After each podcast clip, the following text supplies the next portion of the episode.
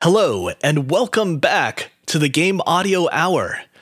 This is a fortnightly podcast where we discuss all things game audio, from creative ideas to the latest techniques, project experiences to audio secrets. Here is where you'll find in depth coverage and opinions related to game audio.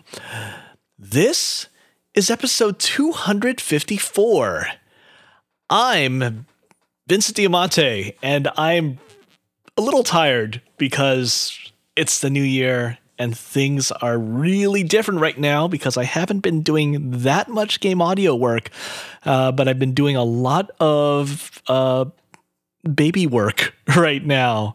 Uh, all the all the fine details when it comes to things like how to burp a baby in just the right way and you know how much time to spend with uh, with the baby on their tummy before they get really fussy. And uh, I'm having fun uh, learning this new world of fatherhood. So yeah um, that's what I've been doing for this new year. But of course, uh, I'm not the only one here. There's uh, a bunch of other guys here as well. Uh, let's go ahead to Mike. How are you doing on this fine new year of 2024? Uh, I'm doing well. Uh, I don't have any special thematic change this year. I don't have any special resolutions or um, big shakeups. I guess the closest thing I had was was changing my my music Mac, but that was technically last year, so I don't think I could give 2024 credit for that. So I think uh, I'm going to quote the directorial note famously given by George Lucas when he was filming the original Star Wars movie, uh, this being the thing he would tell actors as his means of feedback, which is same thing but better. And uh, that's going to be my 2024. Ooh, that, that sounds great. Same thing, but better. Uh, that's always a, a good thing to do for the new year. I'm sure you're always doing that as well, right, Alex? I mean, onwards and upwards, Vince. That's what it's all about. Uh, firstly, yeah, a big congratulations to you on uh, joining the uh, the Dad Club. Uh, I guess I'm a. I've been in the Dad Club for 14 years now, so I'm. I Ooh, guess man. I've, I've been around a little bit, and uh, all of the things that you mentioned just there, it's like, oh yeah, I remember those days. Everything was so simple and easy then. Wait a minute, simple and easy? It gets worse? Don't tell me that right now, please. anyway, um, no, it's good to have you back with us. It's good to be here. Uh, thank you as always. And uh, yeah, New Year's resolutions. Um, I can kick off with mine. I mean, it's it's a little, uh, you know, regular listeners will know that we we sometimes f- fall off the rails and go into sort of philosophical territory of of music and and audio production. But I guess no time like the present. So my New Year's resolution is to be less rigid when it comes to music production specifically. Um, I've been sort of on a this holiday break. I haven't touched any music at all. I've just been doing a lot of listening and just trying to sort of step away from it a bit and appreciate uh, uh, appreciate the work of our colleagues in game audio and also appreciate the wonderful wide world of music around us. And um, came to the conclusion that I think I'm too much of a purist in in every aspect of how I approach music and music production, and I. I, I don't know. Maybe there's a world where that's uh, a positive thing, but for this year at least, I uh, I'm going to experiment with with trying to kind of shift myself into a direction which is a little bit less rigid with regard to everything. Uh, I think the last episode, Mike and I were talking about genre, and um, that's that conversation that I had with Michael. That's can I say uh, counseling session that I had with Mike about genre really really got me thinking about um, rigidity and purism in music production. Uh, I warned you about the philosophical uh, tangent here. Um, but yeah, so that's that's my New Year's New Year's resolution. So uh, thank you, Mike, for for uh, uh, spinning me off the rails into this unknown territory that is uh, uh, what's the opposite of purism in music? Um, Impurism. impurism. Okay, Ec- eclecticism. I mean, That's probably the fancier term, yeah. Yeah, I think it's basically self trust. I think, and anybody out there listening who's had kind of like a, a musical identity crisis, where you start asking yourself questions about what is my style? What do I sound like? You know, uh, has probably probably dealt with these kinds of things before, but yeah, um, trusting yourself and trusting that whatever you make, it's going to be all right and it's going to sound like you and you don't have to think so much about it. So that's my wow. New Year's resolution. That sounds great. I, and I don't want to belabor the point, but honestly, that feels a lot like my 2023, just questioning and thinking and, you know, how much trust is too much trust and all that. Mm. Um, but um, I think I have landed on a place similar to where you are right now about, oh, yeah, uh, you don't have to. There was a part of me previously that was thinking that, yes, I absolutely have to believe in what I'm doing in order to do the very best that I can. But now I think I'm a little bit more what I think you were describing right there, which is trusting the process and being flexible um, and not necessarily needing to have that solid, uh, how shall I say, monolithic image of what you and your identity is so that you can grasp it and then do it. It's it's more of this larger, more nuanced process that you do.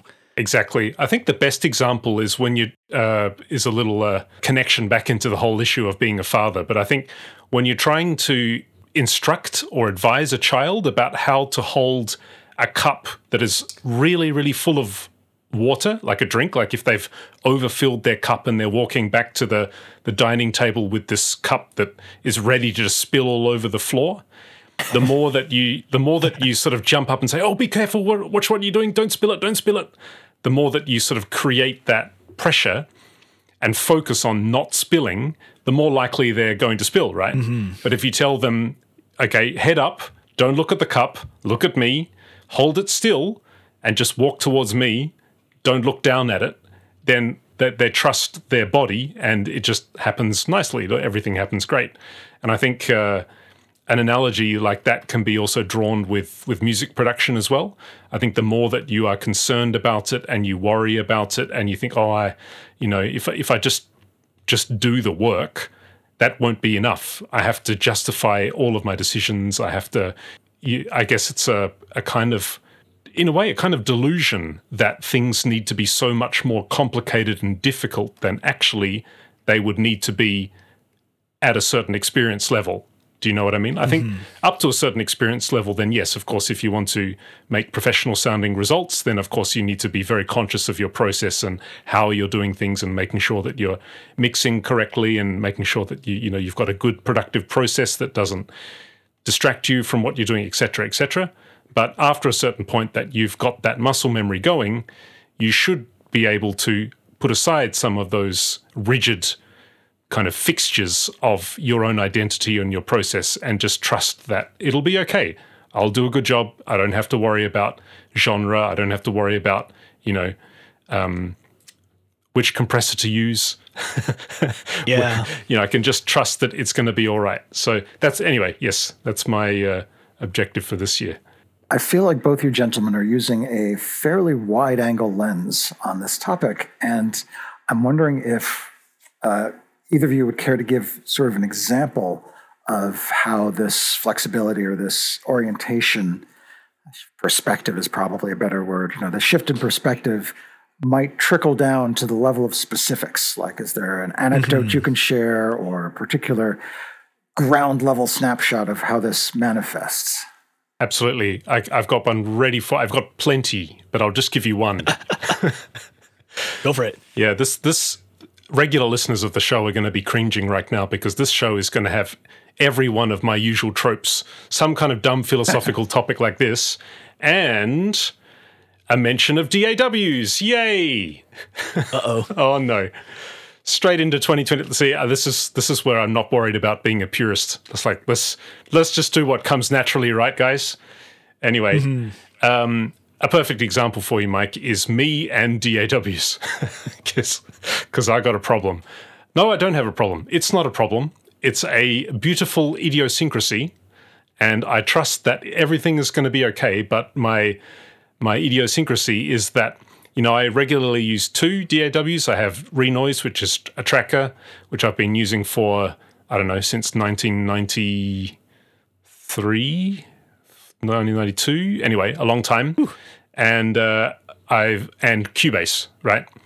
So the self-conscious music producer in me thinks that I should be using Cubase because Cubase is capable of absolutely everything. It's the industry grade tool out of the two.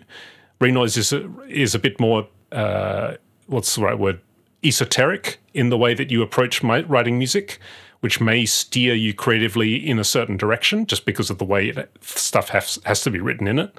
Whereas um, uh, Cubase, you know, you hit record, you start playing there you go there's your music right? So that must be the proper way to do things right? Because that's the way everything everybody does it that way. Well yeah what i've found is that i i really am only about half as creative when i'm working in cubase as i am when i'm working in renoise. And a lot of the times when i start a project this is going to this is quite embarrassing actually. It's quite revealing about mm. but i sit there thinking which tool should i start this in which DAW? I really should be using Cubase because yeah, I can just play stuff. It's probably it's much more efficient than Renoise. I can just play, quantize, there you go, job done. Whereas I find that all the music that I write when I'm doing Cuba in stuff in Cubase becomes much more, I don't know, mediocre somehow and just less inspired. And that is simply because I think just naturally, just because I have 30 years experience using a tracker, it just comes much more fluidly and much more naturally so it, it's more freeing in a way. These are the kinds of questions that really are utterly, utterly pointless, totally irrelevant. Because at the end of it, nobody cares what I'm using. Nobody cares if I'm using this DAW or it doesn't matter as long as the result matches and supports the emotional and artistic message of the game. Well, there you go. The job is done. So I need to stop thinking about these kinds of stupid, silly things and just saying, well, hey, if I if I'm a tracker user at heart, then let's just embrace that and just go for it, and don't worry about anything. You know, if if this is what it is, that's what it is. Let's go. So that's a concrete example for you. A kind of humiliating concrete example, but there you go. that's me. but you're you've decided to stick to your guns without guilt. Kind of, yeah. And I obviously there are situations when you know, for example, if I was going to try and do something orchestral, uh, and I called up Mike, and Mike said he was busy, so I have to do it. Probably something like Renoise may not be the best choice, just because really practically um, that workflow is probably better suited to something like Cubase. But ultimately, that question should not have the it should not occupy the sort of bandwidth in my head that it does, because really it doesn't matter. So, yeah, I guess just kind of trusting myself that, hey, if I feel like just doing it in a tracker because I feel like I'm more creative there, then just, just do it that way. Who cares? Nobody cares. I think it is surprising what people care about when you're working on something. Like right now, I'm working on this project, and because I am the sound designer, I am so utterly aware of every individual sound effect that is going on in this thing. It's like, okay, the enemies are making these sound effects, the UIs are making these sound effects, the the the effects, the visual effects on screen are making these other sound effects. And my sense of how every individual sound is either hitting its mark or not is just utterly amplified and also totally out of scope when it comes to how any normal person would actually want to receive this game. Mm. You know, mm. they're they're not caring about all the individual things, and um, and I know that, and actually, I even know that as much as the people that I'm working with, like other directors and and leads on battle systems and and all this stuff, as much as I know that they also say that they care about every individual thing that's happening, um, that doesn't mean that I have to justify everything on that individual sound effect scale. Mm. You know, I don't. Okay, that visual effect sounds a little bit less analog than all these other visual effects that we've got, even though we've established that we want to have a very analog synth type of sound because we're sort of in that 70s, 80s space. Mm. Uh, okay, do I need to justify the fact that this visual effect sounds like this. And I think past me would probably spend 30 minutes, an hour, two hours just being like, oh no, this doesn't actually connect with all the things that we talked about in meetings or in documents or established in other sound effects, um, but instead trust me in the process of uh, creating this result that I think is on that track of making this whole thing, this whole game, just sound good. Mm. Uh, does this sound good? And I'm not going to bother with um, having to present to people, hey, here is this individual sound effect. Because, all right, the lead director says that they care about all the individual sound effects, but in fact, they really don't. Mm. So I'm not going to present it in that stark manner. Hell, oh yeah, this one sound effect doesn't sound quite right. But instead, I'm going to present it in the larger uh, space of, oh yeah, here's an example battle of how all these things that I'm currently working on fit together. Just mixing all these things together. We've got a new enemy doing their sounds. Here's the here are the effects that go along with that, doing their sounds, and I'm going to present that to them instead. And they're like, okay, cool, yeah, green check. You know, okay, let's move that card from the Trello column. All right, we're good. Yeah, and I'm not thinking about those individual sound effects. Yeah. Um, and it's it's so easy though for me to get bogged down in in those things. Like it's not just sound effects. Sometimes in music, I'm doing the exact same thing where I am spending and I, and I feel like I'm not doing that now, but I can see where I would go down that slide and spend an hour on just the fact that oh yeah, this trumpet doesn't fit in. Right. Yeah. like the the notes are great. I, I know that it makes sense from a compositional standpoint. Um, and me fretting over the sound of this trumpet is keeping me from further progress in writing music. And I just need to, uh, uh, okay, let me just take that problem and throw it to the side mm. and then move on. Yeah. I'm going to move on. It's perfectly fine to do that. I think you really hit it on the head there when you said that the things that you care about and the things that the final consumer or player cares about that that it's so different. And the things that you might think are incredibly important in the moment of production nobody notices. And uh, I think any one of our um, wonderful listeners who has uh, participated or contributed to game design in their projects would know that because you know you spend like four or five weeks in hot hot discussion with your colleagues about a certain feature, it has to be this way because if it's not that way, players will complain about this and they won't like this aspect because, you know, and all this thing, this big discussion. And then you, you finally release the game and nobody notices. It's like no, nobody cares. It's everybody's looking at something else that you had you did you didn't even think would be important. So you really you really never know how it's perceived by other people. And so um, that's an important thing to remember in the heat of the moment when you're when you find those details being especially irritating. It's like, oh, I just have to do something about fixing that, or uh, you know, this isn't quite right. Um, in those moments, it's important to bring to mind that well, actually, maybe nobody's going to notice, maybe nobody's going to care. But um, I think um, there's a.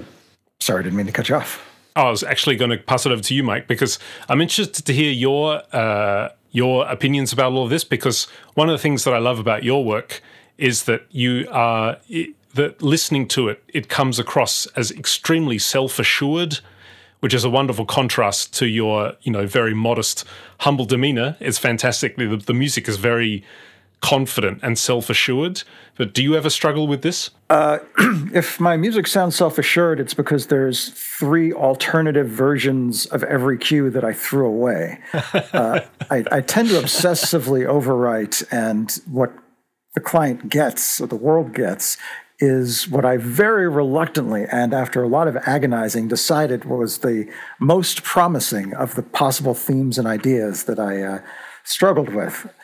And I think historically, in particular, I've been susceptible to the uh, very same kind of misapplied perfectionism that you were describing. Side note, there are gardeners outside, so you're now going to hear a nice little um, audio sort of pink noise accompaniment to everything that I say. Um, and of side noise, and I do apologize, it may get a little gnarly while they're passing by the door to my studio, but uh, I assure you it will be fairly temporary.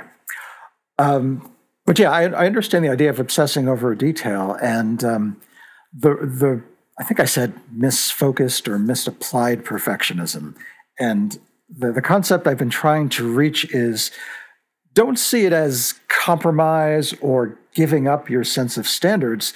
Just think of making them broader, making uh, your your perfectionism apply to the scope of everything you're doing.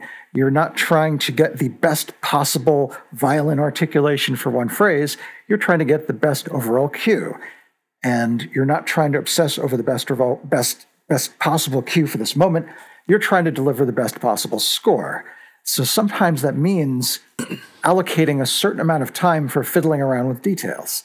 And at a certain point, saying, because I'm trying to deliver the best possible score, I have to step away from this cue and stop struggling over which of these possible directions is the best and just make my best educated guess given my perspective right now.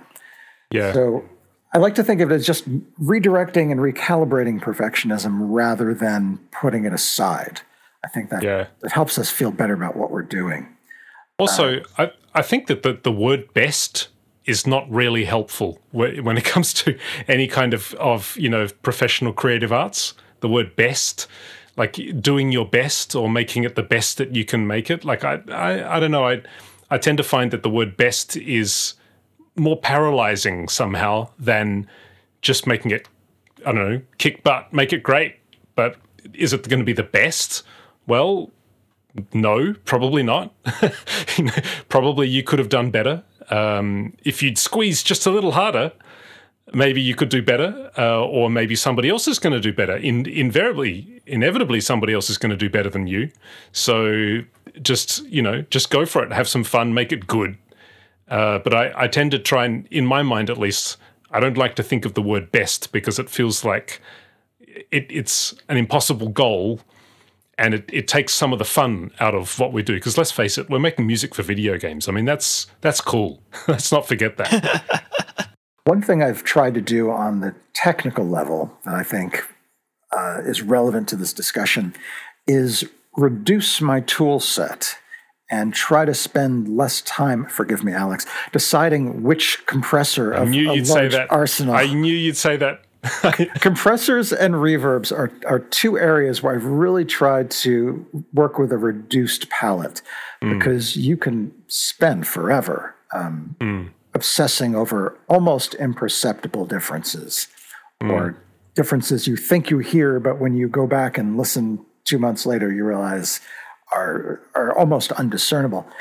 And uh, I've tried creating just one channel strip with a single set of tools that I go to and I try to work with unless I run into a limitation or problem, in which case I will allow myself to uh, drag in something else.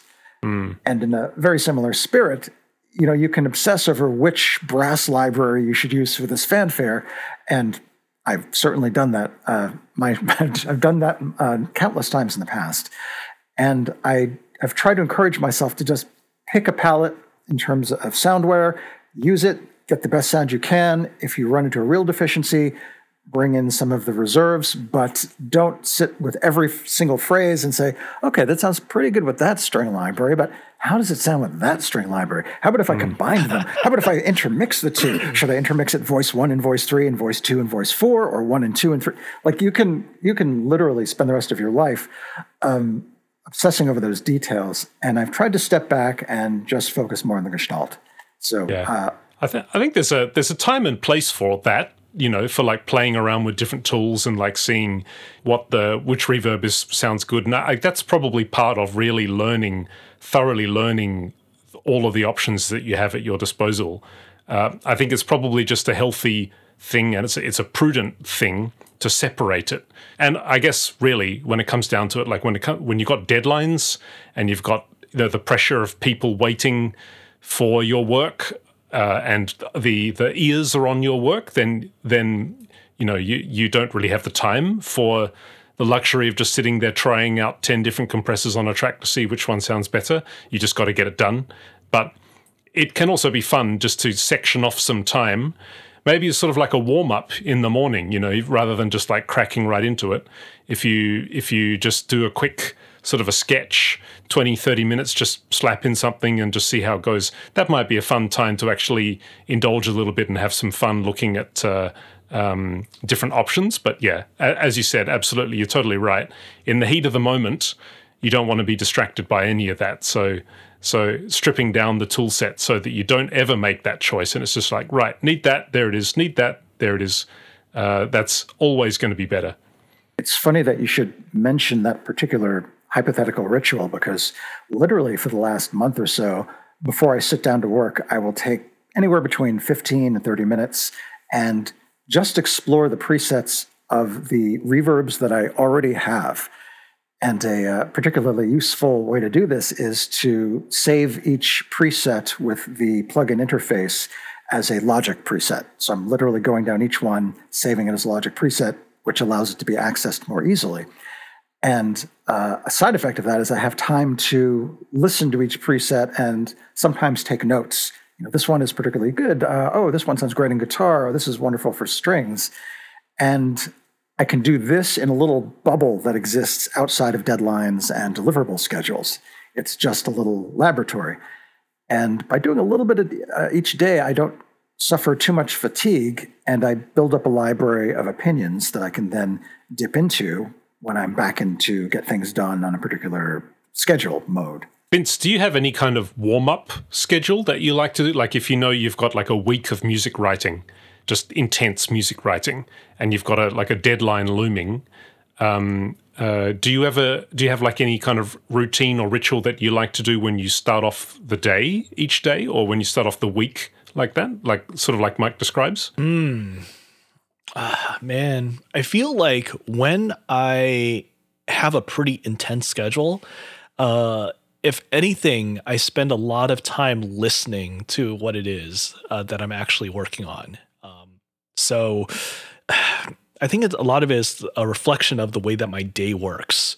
Um, where there is all this acceleration that happens over the course of the day. And then by the end of the business day, which is you know, if I'm sane, it might be 6 or 7 p.m. If I'm not, then it might be 1 or 2 a.m. I'm just making stuff and I feel like, yes, I'm, I'm going, I'm going, I'm making this thing. I'm going to, I'm going to stage it and, and push it to the, to the repo. I'm going to share it on Slack but I don't really have the ears or the brain space to really reflect on it. So my warm up is really giving myself that reflection time and thinking about that and finding space for me to continue building off what it was that I did in the previous days. Mm. Um, yeah, I, am not sure if I really have a strong, um, strong early ritual for the day. Mm. Uh, mm-hmm. that, that's something I've actually been trying to figure out for a while. I thought, oh, you know, maybe I should practice some piano, get my hands warmed up physically. Um, maybe I should try to do some specific techniques uh, when it comes to writing uh, as a way to start the day. But uh, I think it's usually that, just giving myself the space to reflect on what it is that I've been doing. Because, you know, when you're really pushing yourself uh, towards a particular deadline or in the middle of a particular, um, yeah, uh, in the middle of a particular, let's go ahead and just say it. You know, if you're crunching a bit, then there's often so little time to reflect while you're in the middle of it. And if I can do that at the very beginning of my day, then that's pretty good. Mm. Here's a question for both of you. Uh, how often in a project do you literally render out a, uh, an ad hoc album of everything you've written on that project so far and just listen to it start to finish as a kind of bump up to the big picture? Uh, or do you do that during the during the course of the project itself? Good question. It depends on the project, I suppose. It depends on on uh, in many cases, depending if it's a very sort of non-linear kind of thing there will not really be a logical order to sort of listen to things in, from start to finish. And if it's all sort of loops and things like that, it's actually kind of quite hard to do that sometimes. So I guess no, no but then yes, I am always constantly referencing everything else that I've that I've uh, been doing for the project, just to make sure there's there's a, a strong sense of consistency, um, not only musically but also in terms of the the, the sonic uh, texture and the and the the in the, the, in the mixing context as well, just making sure things sound like uh, everything is consistent. Um, so I guess yeah, ultimately I guess the answer is yes, I do do that, but it's less of a case of you know okay, I'm going to bounce out everything that I've done and listen to it from start to finish, just because often case you can't really do that. Uh, but I am doing that in the game, of course. In when there's a chance to do that kind of thing while playtesting, then yes, of course. How about you, Vince? I, I used to do that. Um, let's see, towards the end of these mini projects, these uh, mini sprints that would go on for either one to three months, then I'll spend some time and actually collate all the goods together into something resembling an EP and do it for myself as well as for everyone else in the team so that they can understand where everything is and, and the progression of of stuff musically. Uh, but I would also do that at the end of the calendar year because it's a really nice way to just uh, look back at not just what I'm doing for any particular project, but what are the things that I've been doing for myself. You know, hey, uh, yes, I've been working on these projects and okay. Um, last year was actually kind of a down year for me. It was a little mix of taking a, a break, um, a sabbatical from what I've been doing at that game company for a long time, as well as in general taking a break because I was dealing with everything that was going on with my family. But in doing so, I was very I I was constantly reminding myself of an outright lie, which is I'm not doing anything when it comes to music or sound in games at all, uh, and actually spending some time at the end of the year saying, "Oh wait, uh, far from that. I actually wrote like what 15 minutes of new music. Okay, I, I, didn't expect that, and I didn't realize I was still working on three projects. Okay, I, I guess I'm really, really bad at actually taking breaks, but whatever. Um, it's it's but it's but just reminding myself that yeah, th- this is what I'm doing. This is where I am. In addition to where the project is, in addition to where um, the music is in the game, in order to just deliver it to your team, I think it's really important to have something that I can deliver for myself to reflect on too, with with something really massive, really important, like the end of a year. I think there's a lot of things that happen at the end of the year that you can bring together and, and reflect on and and enjoy. Do either of you ever get to the point where you are really, really bored of listening to your own music all the time? well, I, I'm not because I always feel like I'm kind of in a weird headspace with everything. Mm. And if anything, it reminds me of all the things that led up to that particular point. Um, it, it's always kind of exciting to revisit that little journey of, oh, there's this piece of music, and that came about because of these conversations and these people coming here and and we talked about these things. That's great. Um, so it's it's very rarely that I think oh yeah th- here's a piece of music and right I wrote this thing. There's nothing else to it. There's always a little more to it than that. And I think it's actually really fun to revisit that when I can.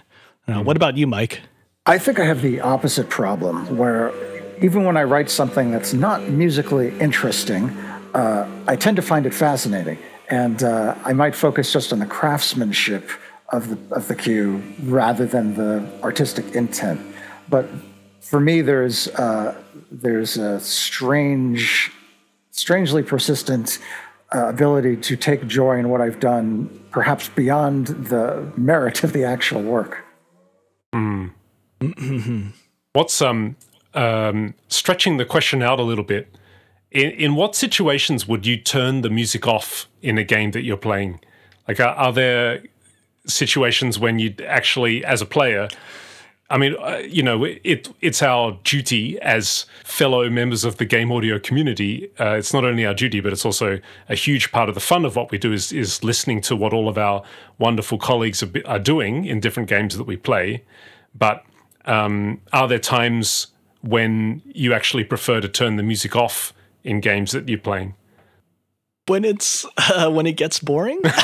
Um, um, hold on let's see. I actually i do have like a really quick answer but it's probably not the most fun answer which is um, lately i've been playing some very dumb and brain dead types of games on my phone and rather than just keep on continuing to play those games, I've also been combining that with podcasts. Oh, so wow. I, I'm just listening to podcasts while also going through a little bit of stuff uh, on my phone while I'm doing something else. Wow. Like you know holding a baby for example so that that's that has been a thing that i've been doing or yep podcasts as the background music uh, for my game slash other real life experience. Wow, shout out to anybody right now playing a game and holding a baby while listening to this. I, I, mean, it's totally possible with the with the easier games. So uh, uh, maybe this a little anticipatory of conspicuous consumption, but Vampire Survivors is very easy to play on a phone uh, while while holding a baby and and feeding them, and yeah. You know, Alex, you are a VR developer, and I just want to say, holding a baby, playing a game, I think there's some unexplored territory there. Yeah, well, this is uh, where it's it's the mixed reality era, Mike. I mean, anything can happen. Right. Maybe you want to be holding a different kind of baby. You could. Yeah, uh, that's right. There put a new face on your baby. Um, are there any instances, uh, Mike, when you would turn the music off in a game? I find I have different gameplay modes, and it really depends on the kind of game I'm playing for a persistent game, that particularly one that's not real time, like a strategy game, something like Civilization, uh, I will often turn off the music, and as Alex said, I'll, I'll listen to a podcast or I'll listen to something else uh, that might even be verbal, because the part of my brain that's engaging is. Uh, different. I'm, I'm, going to speak really loosely, but it's kind of different from the part that's being engaged by the podcast material or uh, or I might just play music that has nothing to do with the game, so I can effectively multitask. With a more visceral, real-time action game kind of experience, I often like the in-game music, and uh, I can enjoy it even if it's very rhythmic and repetitive because it, it becomes part of the adrenaline flow. It, it, becomes part of the, the experience of the game in a very direct and visceral way. I find that I really enjoy that. And a, a, third mode is atmospheric music for games that have a exploratory um, aspect to them or just a, an immersive aspect. Uh, I find I like a lot.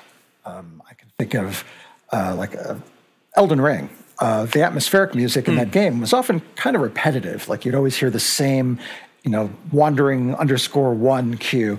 But I never got sick of it. I really just liked hearing these accompaniments because they blended so well with a gameplay experience that was macabre and beautiful and environmental at the same time. It was a very unique kind of um, experience. And I really thought the music did wonderfully there. And then every now and then there's kind of a mismatch. Like you might be playing a game that wants to be atmospheric and exploratory, but the music is very percussive and rhythmic and noticeable. And in those cases, I'll just mute the music and um, dedicate my experience to the gameplay and the atmospheric sound design. Uh, fortunately, that doesn't happen often, but every now and then I think, oh, this is just too busy for this kind of interaction. And mm. I, I, I use that as a lesson to myself as to you know, a cautionary tale of what kind of music not to match with a certain type of gameplay experience. Mm. I try as much as possible to always consume a game the way that the uh, game audio engineers behind it would have wanted me to. so even even in cases where it's like, oh, okay, this music's getting a little bit repetitive now, I will I will not turn it off because you know, well, this is somebody decided that this would be good. So I want to appreciate that and honor that person's decision. And maybe there's something for me to learn.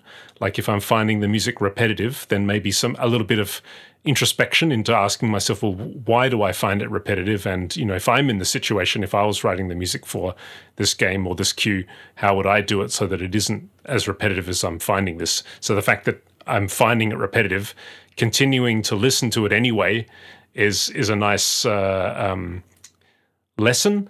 Uh, I don't I don't know if you either of you ever do this, but one thing that I like to do sometimes is run musical experiments with games. So the only time that I would turn the music off is if I wanted to do this. So for example, if I wanted to take, you know, I turn off the soundtrack to this game and then go to Apple Music and put on something totally different or you know as an experiment just to see well what would happen if we mixed this style of music or this feeling of music with this gameplay right now that might be the one situation where I might want to turn the music off intentionally. But um, do I?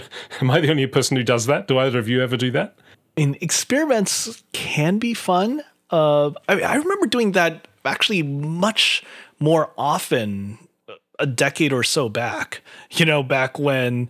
Uh, you know, back when all the console manufacturers went to the big DVDs and thought, oh, yeah, rip your music or download music off of your USB stick and play it alongside everything. That was more of a one of those bullet points that they had there. Um, and uh, I, I, think I did experiment a little bit more while I was actively working on on game soundtracks, where it's like, okay, here is these fighting games, for example, and I was messing around a lot with um, with research into what was the sound of fighting games back in the late 90s and early 2000s and it was fun to try some really weird things there.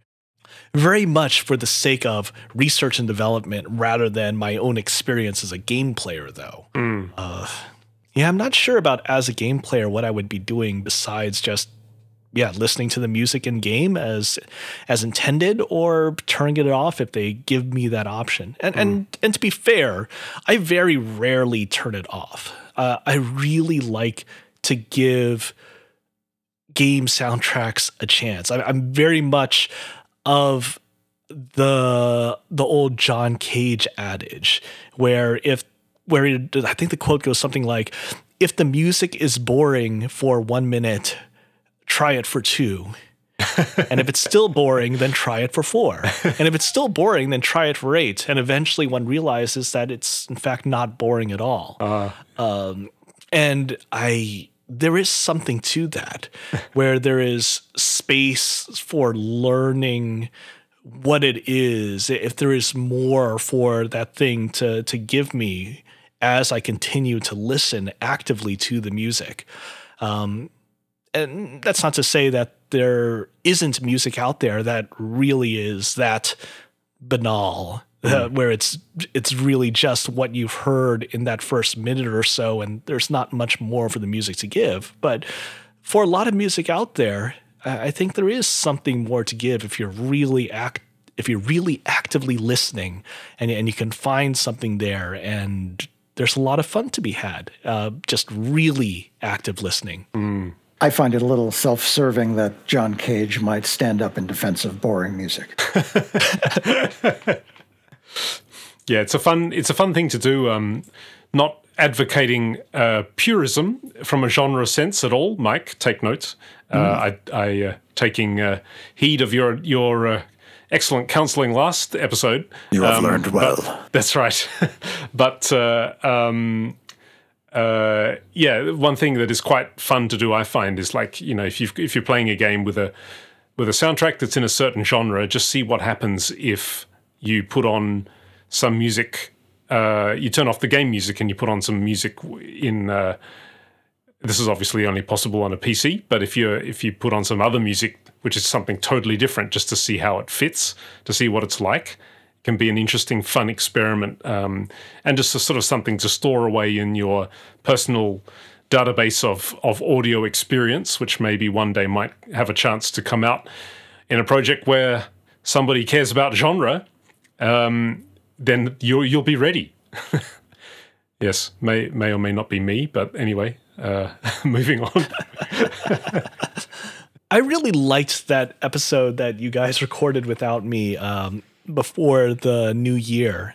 Um, but um, one thing that came to mind while I was. uh, I'll go ahead and actually just sort of throw this out there, which is uh, how do you feel about the episode when it is us just starting talking versus when I'm around to edit and I will go ahead and throw that particular piece of music there at the at the beginning and ending of the episode. um, uh, I know this is kind of like getting into discussion of the podcast while we're ostensibly supposed to be delivering a podcast episode. But uh, what do you think about that? Is that something that we should experiment with uh, for this year? Like maybe we should try a different track. Maybe we should think about something in a particularly different style. Um, that that was an older piece that I had written many many years back, never used in a game, and I thought oh, it might be fun to actually start off the podcast episode with this thing. But uh, how do you guys feel about it? I, I like the idea of well, a, a in general, it's, it's sort of fun to have a little bit of music as a as a bumper, and uh, I kind of like the idea of um, embarrassing ourselves by cycling through, perhaps just every week, a different a different cue uh, that maybe one of us has written for a game in the past. Uh, it, it might even stimulate discussion. I mean, who knows? But uh, it certainly would be. Um, there are a couple of TV shows that do this. Uh, I think Barry might have been one of them, where at the start oh. of every episode there was a different pop tune. I think it was Barry. Um, and that variety can uh, be part of the personality of a given episode. I think that uh, the best course of action would be to actually, uh, like, I think it's a little self indulgent for it just to be us. Let's open it up. You know, if you've got a track of music, you as in, uh, dear listener, if you've got a piece of music or a cue that hasn't been used that you'd be happy for us to put on the show at the start or the end, or you know today's ex- excerpt comes from, uh, then yeah, uh, send it on through because I think that would be a really fun thing to do, not only for us to learn from our listeners, but I mean, hey, you know, why why should it just be us? Why not enjoy all of the wonderful work that uh, all of our colleagues who are listening are doing as well? Oh man, that's a great idea this is one of those podcasty things that we don't really do. We don't often do these sort of listener call to actions. Um, and it's like, oh yeah, actually that is really cool. I, I, I know it's actually really neat whenever we see things like uh, little questions that actually come through via things like Spotify or on on Twitter. Uh, it's it's happened a few times here and there. Uh, but something like this actually sounds really cool. Sorry, I stomped on you for a bit there, Mike. Oh no, no worries. I think it's a it's a cool idea, and we can even give a few words about why we picked a particular cue and what we like about it and why we think it's cool. Um, that might be a nice little uh, expansion of the traditions of this show. All right. I guess this will be part of the New Year's resolutions for Game Audio Hour uh, let, let's let's expand on some traditions because we've been going at it for 254 episodes. It's a little crazy that. So maybe it is time for a little bit of expansion there. So yeah, I, I think that sounds very cool. Before we move on from that, Vince, if people are wanting to contact us um, can you just run through the best ways for people to do that? If you do want to send through like a cue with with some notes to go along with it, how would you do that? Ooh, let, let's see. I know that since we are published primarily by Spotify, that there are some Spotify features that have sometimes been enabled for some of these episodes where people can answer questions and polls that are connected to the episode. Now, of course, not everyone uses Spotify. So, besides that, I would say probably the best way would be to just respond to us over on Game Audio Hour on Twitter, or shall I say X. We don't have a catch all email, do we, that people can send to? Um, yeah, we do. We have the info at gameaudiohour.com. There you have it, an open door. Well, we'll have to we'll have to publish this uh, invitation so it reaches a, a wider audience. Yeah, that'll definitely happen once this episode gets up. Uh, but before we can do that, we actually have to close off in the typical game audio hour fashion, which means conspicuous consumption. I know it's only been a few weeks into the new year, but I there's probably got to be some fun, cool things that we're actually having some fun consuming, maybe in the game space, maybe in the music space. Um, Alex, or actually, let's go with Mike. Mike, have you been conspicuously consuming anything lately? My biggest consumer purchase uh, at the end of last year was uh, MetaQuest 3. And I've been taking almost laughably gentle baby steps into the world of VR. And uh, this may amuse Alex, who is a, an old hand at everything VR related. But I, I still have not shaken that childlike sense of wonder of, oh my gosh, I'm standing in a fake place, and the sense of immersion and physical realization of, of your imagination. Or I guess somebody else's imagination is a better description. Uh, so I've been trying the most simple uh, low stakes game experiences available as I gradually acclimatize myself to this new way of interacting with games. And uh, like I haven't even gotten to Space Folk City yet, which of course you two know very well, having written the score. Uh, it's it occupies a high place in my priority queue, but I'm like that's too complicated for me right now.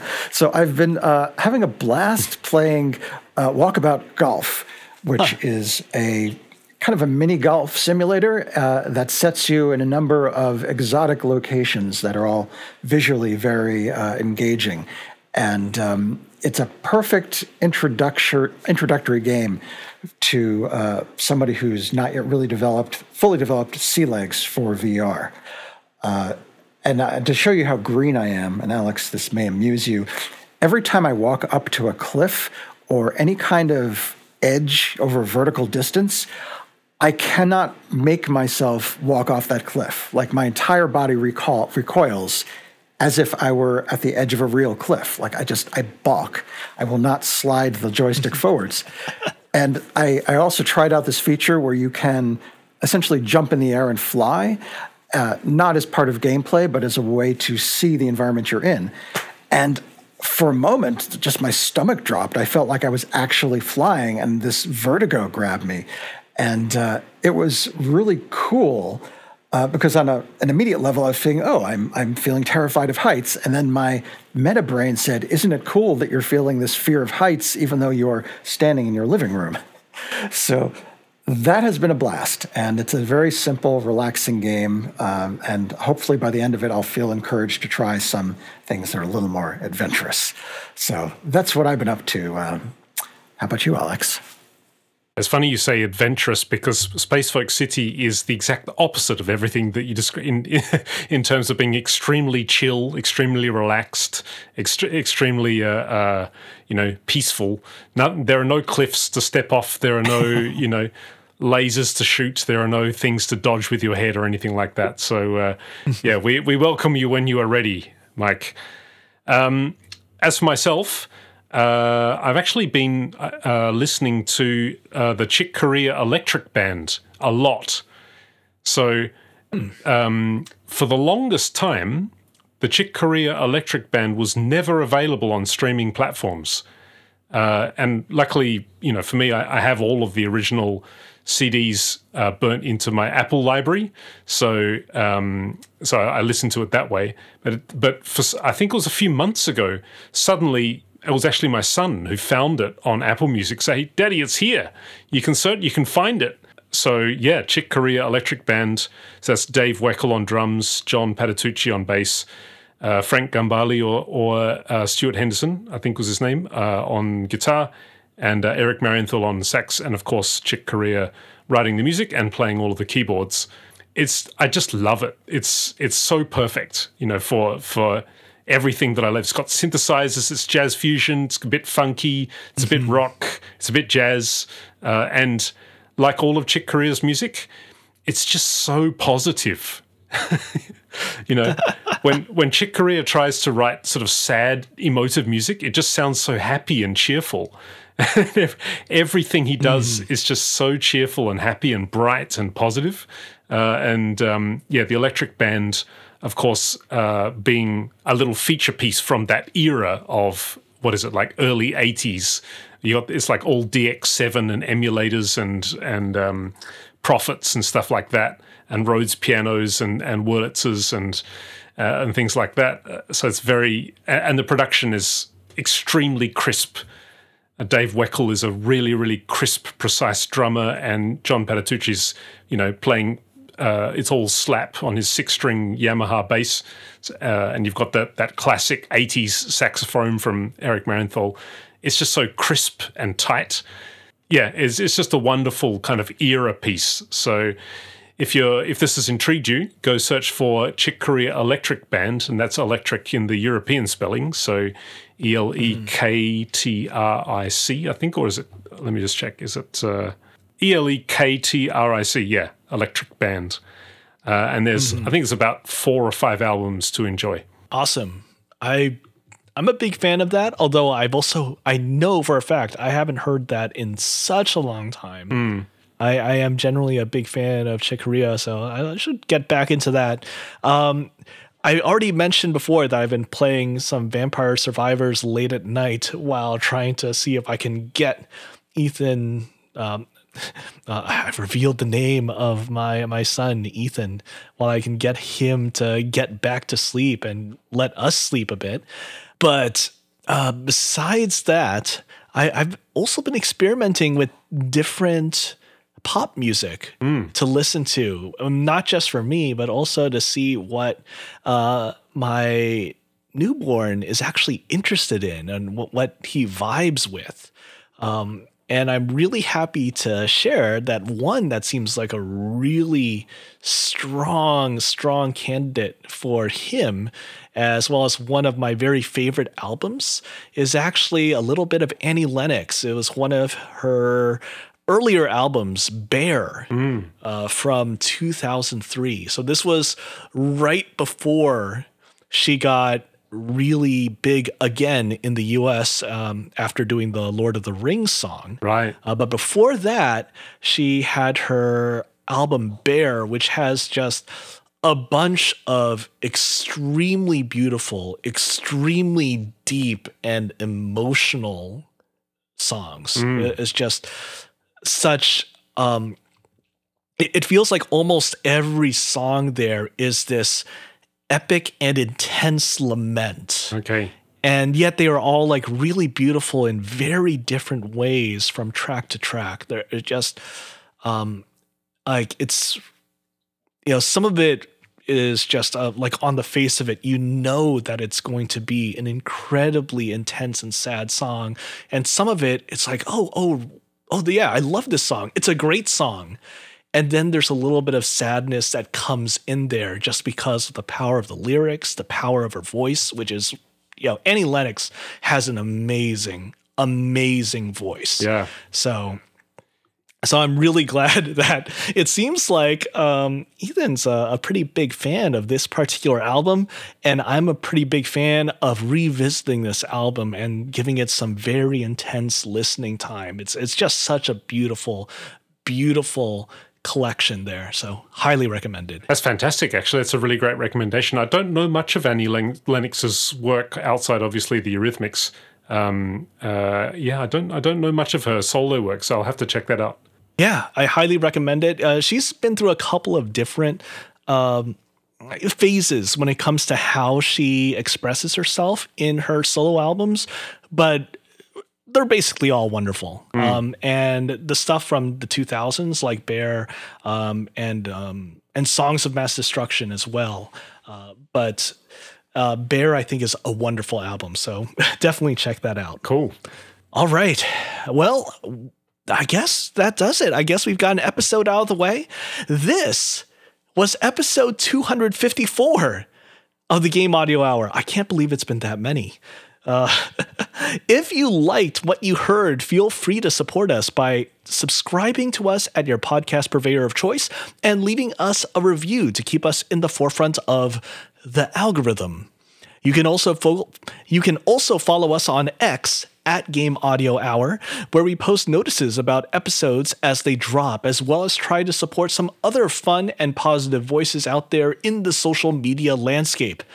And of course, the easy way to do all of this without having to remember any of what I said the last minute is to go to gameaudiohour.com. So go ahead and do that while um, I need to see if how the rest of the family is doing in terms of mealtime. Hang in there, Vince. Hang in there.